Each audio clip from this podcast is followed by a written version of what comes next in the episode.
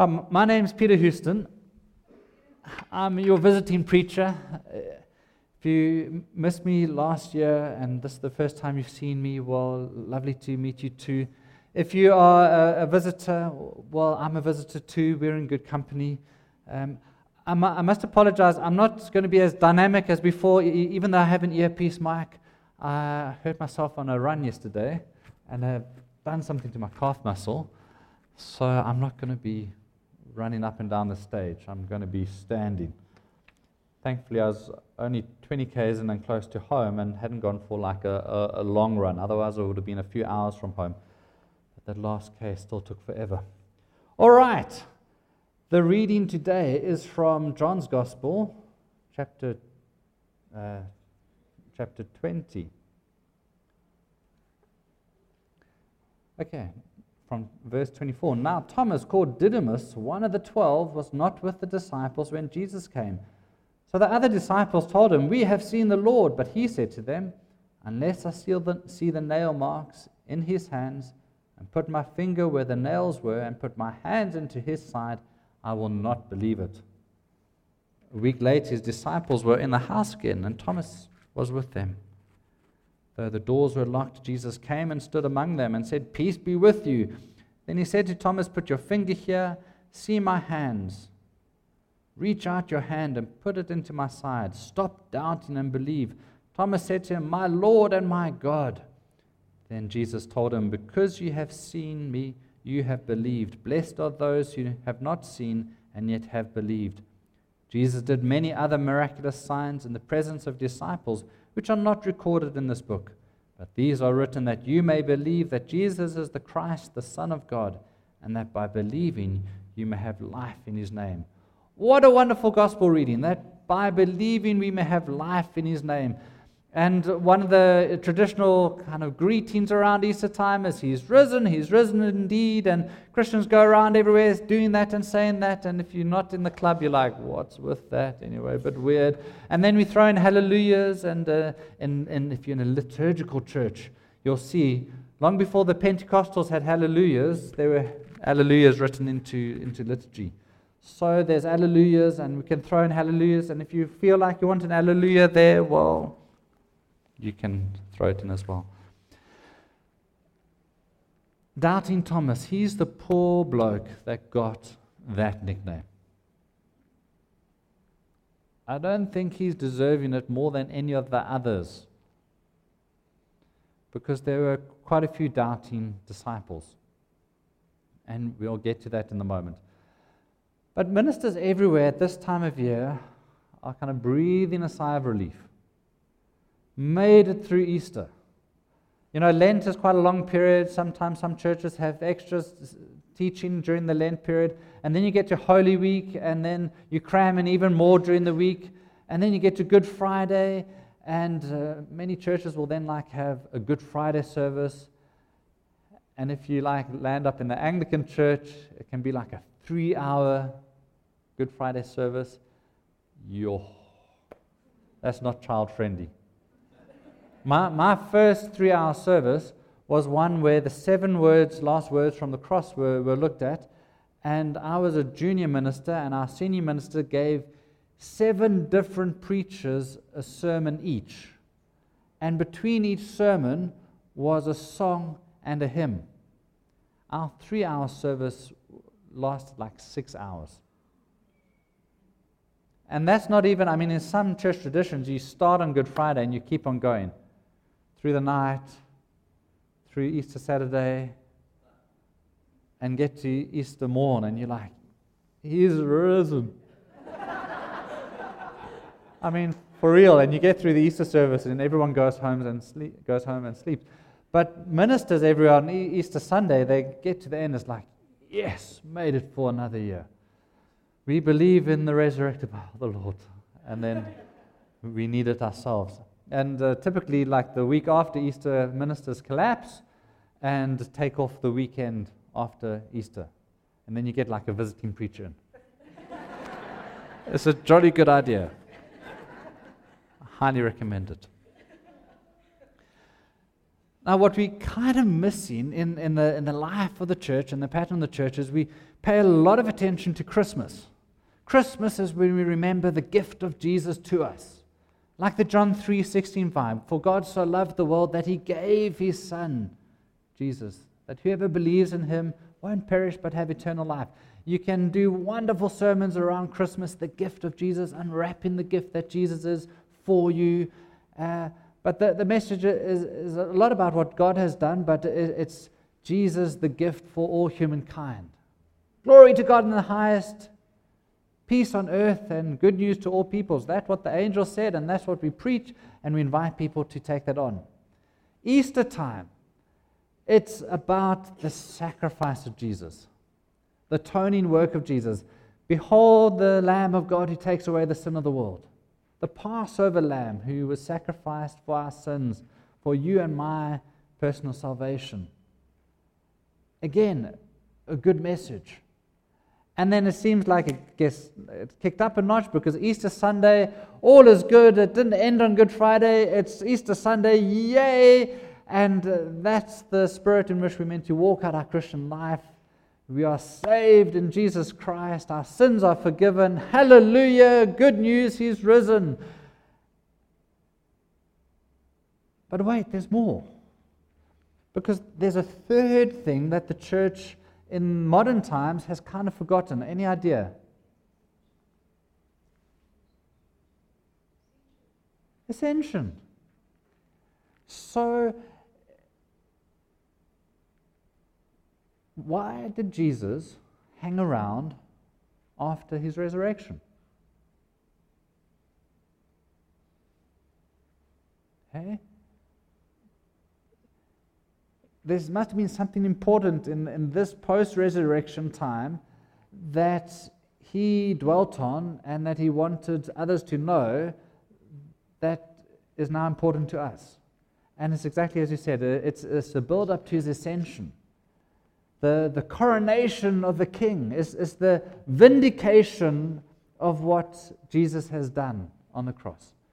We, know uh, Paul writes to the church in, in Philippi the, uh, Philippians chapter 2 that Jesus, the Christ, being in the very nature God, did not consider equality with God something to be grasped, but he humbled himself and he took on human form. That's the Christmas story.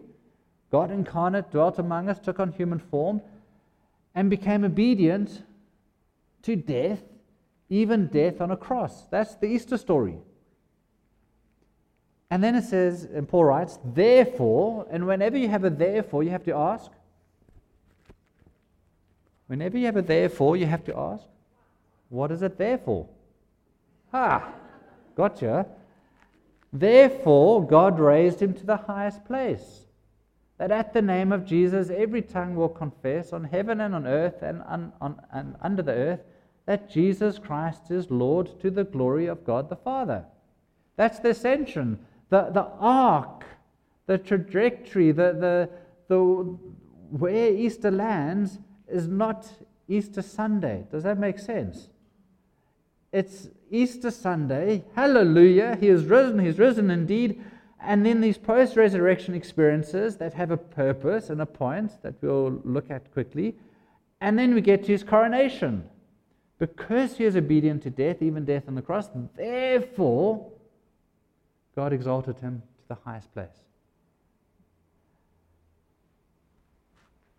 We had in the gospel reading that all these were written down, writes John, that you may believe that Jesus is the Christ, the Messiah, the Son of God, and that by believing you may have life in his name. Now, it's not just all this that just happened with Thomas, it's all this that happened in the gospels. It's the signs and the wonders and the miracle.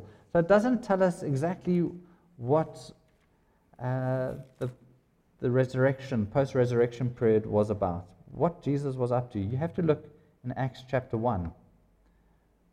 Verse 1 In my former book, Theophilus, I wrote about all that Jesus began to do and to teach until the day when he was taken up to heaven. After giving instructions through the Holy Spirit to the apostles he had chosen, after his suffering, he showed himself to these people and gave many convincing proofs that he was alive. He appeared to them over a period of 40 days and spoke about the kingdom of God.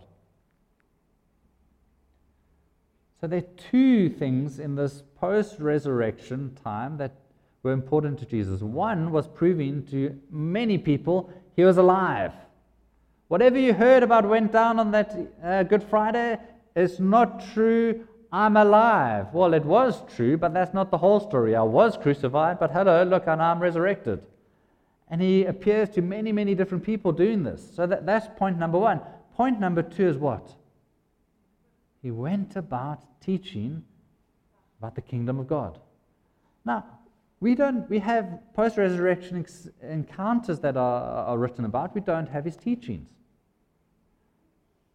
We have an indication of what he may have taught on because in his lifetime and in his teaching, he spoke a lot about the kingdom of God. He's not likely to have said anything different. The kingdom of God is like, Jesus would say, and then tell a parable. So, presumably, he went about saying more the old same thing I know you know, but just so you don't forget, let me tell you about the kingdom of God. But I also believe, because of the encounters that we have, that in those encounters we have him demonstrating what the kingdom of God is like. We've already got his teachings, but post resurrection, when he's teaching about the kingdom of God, he's also demonstrating the kingdom of God. And this is where we have beautiful encounters that, to me, speak, um, speak about what the king of his kingdom is truly about. And that is restoring people. Like I said, doubting Thomas is not the disciple that should have just got that name. There was doubting Thomas. Who were the other doubters? Doubting Peter, doubting James, doubting John. They were all doubting. How do we know this? Well, in one of the Jesus encounters post resurrection, he finds them on a boat fishing. Those that had been fishermen have gone back to fishing. Those that had been something else were not trying to be fishermen. I mean, good thinking that one. But what we know is the, the, the, disciples who were fishermen, who Jesus has called out and said, This is who you're going to be, they're now doubting that. And they're back fishing. What does Jesus do, which witnesses to the type of kingdom that he's about? He starts a braai. Fantastic. On the beach, invites them to a braai he restores those disciples, presumably just around the braai, and, and he doesn't rush out to embarrass them or condemn them. He meets them. And then we have a record of what he says to Peter. He goes out of his way to Peter, who had denied him three times, to ask Peter three times, Do you love me? Do you love me? Do you love me? And restores Peter in his fullness to the very first vocation calling uh, when he had been a fisherman. It's the restoration we find in Jesus, in his kingdom. That's what the king of the kingdom is about. What are the disciples? The doubting disciples on the road to, road to Emmaus. We're out of here. We don't know what's gone down in Jerusalem. It's really very confusing. We're not going to hang around. Uh, despite, let, us go. There's been some weird stuff. I mean, there's even rumors of resurrection, but we're, we're going. Jesus meets them on the road to Emmaus and helps unlock things for them, explaining it from Scripture. Then he breaks bread with them, and in that moment they realize that he's the bread of life, that he is the risen Lord Jesus, that he is the Messiah. And what's their testimony? Weren't our hearts on fire? Wasn't our spirit, weren't our spirits quickened within when we had this encounter with him? And they turn and they go back, restored. Doubting Thomas. He wasn't there. He didn't get the memo when there were these other resurrection, uh, post resurrection experiences, and Jesus popping up behind locked doors and saying, Shalom. Shalom Aleichem. Peace be with you. And so he's like, No, I'm not going to believe. I've uh, seen it on TikTok, you know, fake book. I'm not going to believe until I see it for real. This could be fake news. Okay, not, probably not that. But for whatever reason, he's like, I, I want to see for myself. I've got my own doubts. I'm hearing what you guys are saying, but I want to see. I won't believe unless I put my hand in his side. And, in, and Jesus meets him where he's at and says, Come, put your hand. You don't even read that Thomas does that. It's enough at that moment. My Lord and my God. What a declaration of faith and belief and the fullness of who Jesus is. And so we have in Jesus, in his post resurrection encounters, the rite of Acts saying he's about proclaiming and making known the kingdom. That, that's how he started his public ministry, unrolling the scroll of Isaiah. But post resurrection, that's the main thing. When someone's about to leave you, whether it's in death or going away, their last few things that they say and do really matter. It's weighted with poignancy. And so we have in these post resurrection encounters the last thing Jesus is doing before he ascends on high to kind of just set the disciples on the right track. Before the Great Commission, where he says, It's over to you, go for it. What's the so what? Well, the early writers in the church, you have Peter, he always links the resurrection and the ascension together. He says, 1 Peter verse 3, it saves you by the resurrection of Jesus Christ, who's gone into heaven and is at God's right hand. So, resurrection and ascension linked together in the mighty work that God has done in Jesus. We have uh, spoke about uh, Paul writing the church in Philippians, but how's this for an incredible prayer? Of Paul writing to the church in Ephesus, chapter 1, verse 18. I pray that the eyes of your heart may be enlightened, in order that you may know the hope to which He's called you. I don't know about you, but we need to know the hope to which we're called. We are in uh, times, dark times, sometimes literally when Eskom turns off the light, dark times. But we need to be more than ever certain of the hope to which we've been called. Paul goes on to say, the riches of his glorious inheritance in his holy people and his incomparable great power for us who believe. Well, that's hopeful. And what is this power? Paul says that power is the same as the mighty strength he exerted when he raised Christ from the dead. And where does the arc end up? And seated him at his right hand in the heavenly realms far above all rule and authority, power and dominion, and every name that is evoked, not only in the present age, but in the one to come. And God placed all things under his feet and appointed him to be head over everything for the church, which is his body, the fullness of him who fills everything in every way. What's the so what? If you've never heard me preach before, at this point you can wake up because the sermon's about to end. That's the good news. We're almost done. The fullness of Him who fills everything in every way. That is my longing for myself. That's my longing for you. And in these post resurrection encounters, I want to leave you with two things. The first is if you this morning have been knocked sideways by life, if you are doubting who Jesus is, who you are in the church, what it's all about, what salvation is, you're in good company. Just add your name to the list of the ones we have recorded, and throughout history, there have been more all the time. It's okay to doubt. It's okay to be fearful. Jesus encountered all his disciples behind locked doors. He went out, out of his way to encounter his disciples where they were at. That same Jesus will come and encounter you where you're at. So if you're in a place where you're locked into some fears, if you're in a place where you are doubting, your prayer, your homework this week can simply be to ask Jesus, Jesus, encounter me where I'm at. Jesus, come into this space. Come behind my locked doors. Come into the midst of my doubts. Help me to come to a point where I can say, My Lord and my God.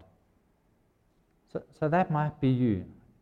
If it's not you and you are in a place of uh, confidence and boldness and, and restoration, wonderful. Because then my challenge to you is to be about the kingdom business of the King of Kings. If we only stop the story at Easter, which is our salvation, we don't know what we save for. Jesus, in this post resurrection, speaking of the kingdom and demonstrating the kingdom, shows us what we are saved for. We are saved by the King of Kings to be about the King of Kings' business, his kingdom. And what is, what is his kingdom business? We are to be channels of his peace. The one who is the Prince of Peace, who comes and says, Peace be with you, that's what we're meant to be. So this week, if you're in a place of confident faith and boldness, your prayer can be, Lord, use me for your kingdom business. You can be praying, Holy Spirit, prompt me. Make me sensitive to a God opportunity. Let me be the one who says, Peace be with you. And not peace in my name, but bring about the peace that is in Jesus' name. All right. Let me just land this with a prayer. Heavenly Father, thank you that we have in the post resurrection period, a very clear window into who Jesus is like in his kingdom. If, if we even needed any more insight, the one who serves, the one who sacrifices, the one who encounters us where we at and says, Peace be with us. I pray for anyone here this morning who feels trapped in their fears or their doubts. Lord Jesus, may you encounter them today and this week and restore them. For those of us who feel confident and bold in our faith, I pray, present us with opportunities to make your name known. We ask this for the sake of God's glory alone. Amen.